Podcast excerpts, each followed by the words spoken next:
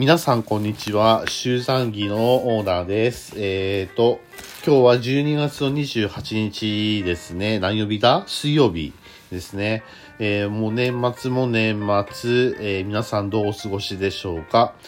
えーまた更新の機会を得ましたので、え12分ですが、更新をしたいと思います。えっ、と、今日は仕事納めだったという人いらっしゃいますでしょうか？えっ、と、昨日が仕事納めっていう人もいるかもしれませんけど、えっ、と、多くの人は多分今日が仕事納めなんじゃないかなと思うんですけども、どうでしたでしょうか？僕は仕事納めでした。あの、普通の社員の人っていうか、普通の、えっ、と、普通の従業員の人は昨日で、昨日一日の夜で仕事納めなんですけども、えっ、とですね、まあちょっと役職がついてる、役職がついてるってわけじゃないんだけども、あの、か、あの、なな肩書き管理職の、えっ、と、僕だけの話なんですけども、えっと、あともう一人の人は、え僕の上司は、え今日が仕事納めで、普通の人、普通の従業員さんよりも一日長く働いている状態が続きました。で、今日で仕事納めをしまして、えー、と、一日が終わりました。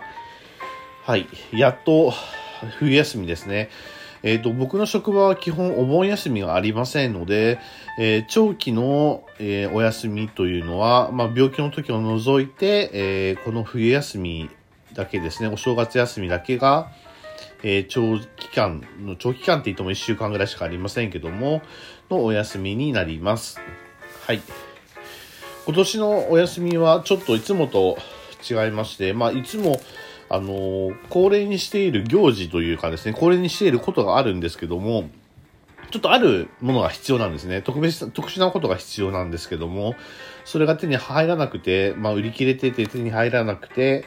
えっ、と、まあ、普通の人のお正月にななっちゃうのかな？っていう感じになってしまいます。まあ、しょうがないねと思いながら、えー過ごしてますけども、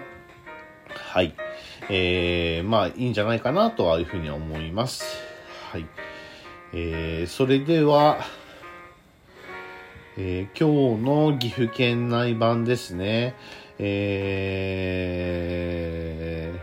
今日の岐阜、今日の、えー岐阜新聞県内版は、岐阜大仏に1年の抱負をという形で、住民団体が年賀状募集をしていますよという形ですね。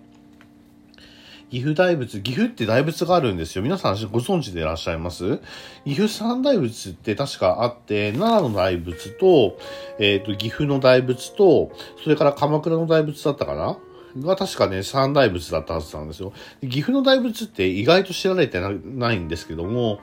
あの、ちゃんとありましてですね、僕も見に行ったことがあります。岐阜の大仏さん。岐阜の大仏はちょっと前かがみになってるんですね。で、前かがみになってる理由とする、するの、な、な、なんでそんな風に前かがみになってるかっていうと、えっと、お参りをするときに、岐阜大仏に手を合わせて上を見ると、大仏さんと目が合うんですよ。で、その大仏も、えっ、とですね、ハリボテの大仏なんですね。あのー竹だ、竹で編んであって、その上にお経が塗り込んであるっていう、ちょっとハリボテの大仏さんなんですけど、かなり大きいですよ。大仏っていくらなんでかなり大きいんですけども、そういった大仏がありまして、はい。えー、その岐阜大仏に1年の抱負をという形でニュースが流れています。1年の抱負や感謝などをしたためた手作りの年賀状を募っているそうです。ということだそうですね。はあ。それから、えっ、と、なんか政治の話が多いですね。今井絵理子議員が岐阜老学校を訪問と手話で効果を歌い交流という形で、へーって、あの、スピードの今井絵理子さんなんですね。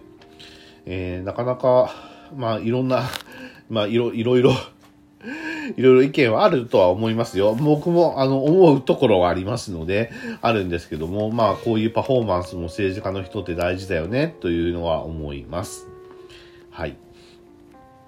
まあ、その他ですね、えっ、と、まあ、公務員の給料水準、ラス、ラスパイレス状態、県内平均横ばい97.4という形で、岐阜県は県内42市町村で働く公務員一般行政職の給与水準を国家公務員を100として計算したラススパイラスパイレス指数を公表し、平均97.4だったという形になったという形ですね。まあ、国家公務員並みの給料皆さんもらってらっしゃるんですね。まあ、羨ましいというか、いいなと思うんですね。民間に勤めてると、まあ、ボーナスはないし、給料はむしろ下がったし、えー、年収も下がりました。もちろん給料下がってるから年収も下がりましたしね、なんか悪いことしたわけではないのになんか罰を与えられてるような形で、なんでなんでなんでと思うんですけども、会社としては勢いがあるんですよ。会社としては勢いがあるらしいんですけども、なぜか従業員の給料を減らすというそういう会社に勤めていますので、なんかね、よくわかんないなという話になりますけども、まあ、そんな形で、まあ、その辺に関しては、公務員の人たちは恵まれているということを自覚してほしいですね。自分たちは恵まれてなくて、まだまだ、あの、叩かれてる身だから悲惨なんだと思うんじゃなくて、そういう教育から抜け出してですね、実際に外の世界に身を置いてみるとわかると思うんですけども、自分たちはとても、とても恵まれた中で生活をしているということがあるということなので、そういうことをね、えー、そういうことを念頭に置いた上で仕事をしてもらうと、我々の一般庶民もね、えー、ありがたいなと思うことが多くなるんじゃないかなというふうには思います。はい。えー、岐阜県新庁舎、えー、防火万全に、はい、出ましたね。もうこの時期になると、本当に火事のニュースが多くてですね、まあ、防とある施設の防火管理者をしている僕とすればですね、頭の痛いことばっかりなんですね。もう本当に頼みますよというふうには思いますけども、まあそういうことを考えて、考えるとですね、やっぱり新しいあの新庁舎になった時にはですね、まあ厳しい防火の、えー、法律を、法律を満たした要件を満たした、えー、建物になっていますので、新しいうちに防火訓練をしておくというのはいいかもしれませんね。えー、各部局や金融機関が引っ越しが着々と行われているよというふうに、えー、と書いていますので、まあ、このコロナ禍の中で大変ですねというふうには思いますけども、えっ、ー、と、岐阜県の新庁舎、まあ、中には入っていませんけど、見てきました。えっ、ー、と、立派ですね。非常に立派。えっ、ー、と、もうちょっとなんかね、デザイン考えてほしかったなっていうのはあるんですけど、岐阜県庁舎、新庁舎で立派だと思いますね。えー、まあ一部ではね、矢蓋御殿と揶揄された岐阜県庁からようやく、えー、新しい県庁のシンボル、県庁にというか、県のシンボルの県庁にという形になると思うわけですけども、まあ、えっ、ー、と、これを機に、えっ、ー、と、岐阜県の行政がますますはね、発展することをお祈りしておりますということですね。えー、あとは、えっ、ー、と、性能地域版に行きたいと思います。駅ピアノ自由に奏でてという形で、えー、市民有志企画大垣駅通路に設置という形で、グランドピアノがえー、設置されてたんですね。すごいですね。なかなかね、できることじゃないんですけど、ストリートピアノ流行ってますよね。僕もね、ピアノを弾けたらいいなって、弾けるわけじゃないんですよ。弾けたらいいなと思う、え、人ですので、え、ー、と、いつかね、えー、死ぬまでにはピアノを学んでみたいなとは思うんですけども、はい。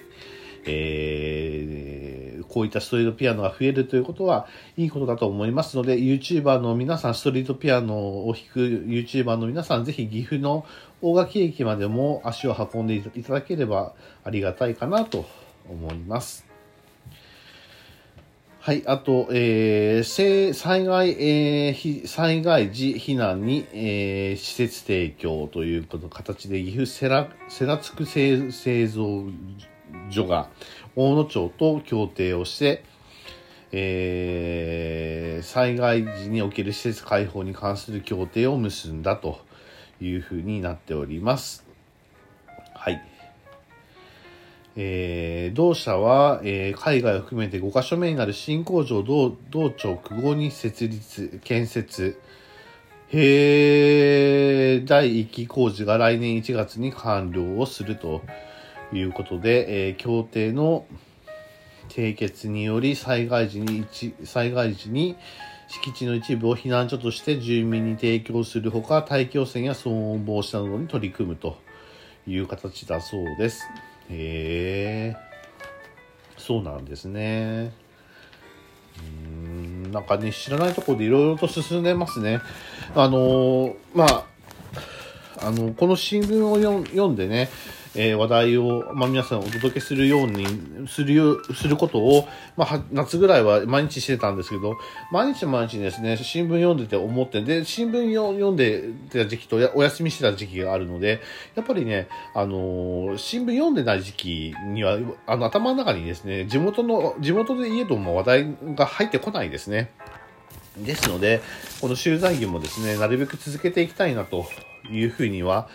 思いますので、皆さんどうぞ、あの、このまま、あの、お耳をお貸してくださいっていう感じになると思います。そして、えーっと、まあ、え1年の振り返りは26日にしたので、何とも言えませんけども、まあ、この1年間の間で、この集団儀が、えー開始できたことが、僕にとっての、去年、まあ、去年でこ、まあ、今年ですよね。えー2022年の中で、令和4年の、4年の中で、一番の収穫だったなというふうには思います。えー聞いてくれる人がいるからですね、えー僕たちも、えーポッドキャストを配信できるわけで、本当にありがたいなというふうには思うんですけども、なかなか、えー、ね、舌も回らないし、頭も回らないし、話題もつまんないことばっかりかもしれませんけども、どうぞこれからもよろしくお願いをいたしますというふうに思います。はい。というわけで、明日も収録できればしたいと思うんですけども、どうなんでしょうね。収録できるかもしれません。まあ、その時にはまた話をしましょう。収録できなかったら、ごめんなさい。良いお年をお迎えくださいということになります。それでは皆さん、えー、良い一年でしたでしょうか。えー、良い年をお迎えください。一年ありがとうございました。失礼します。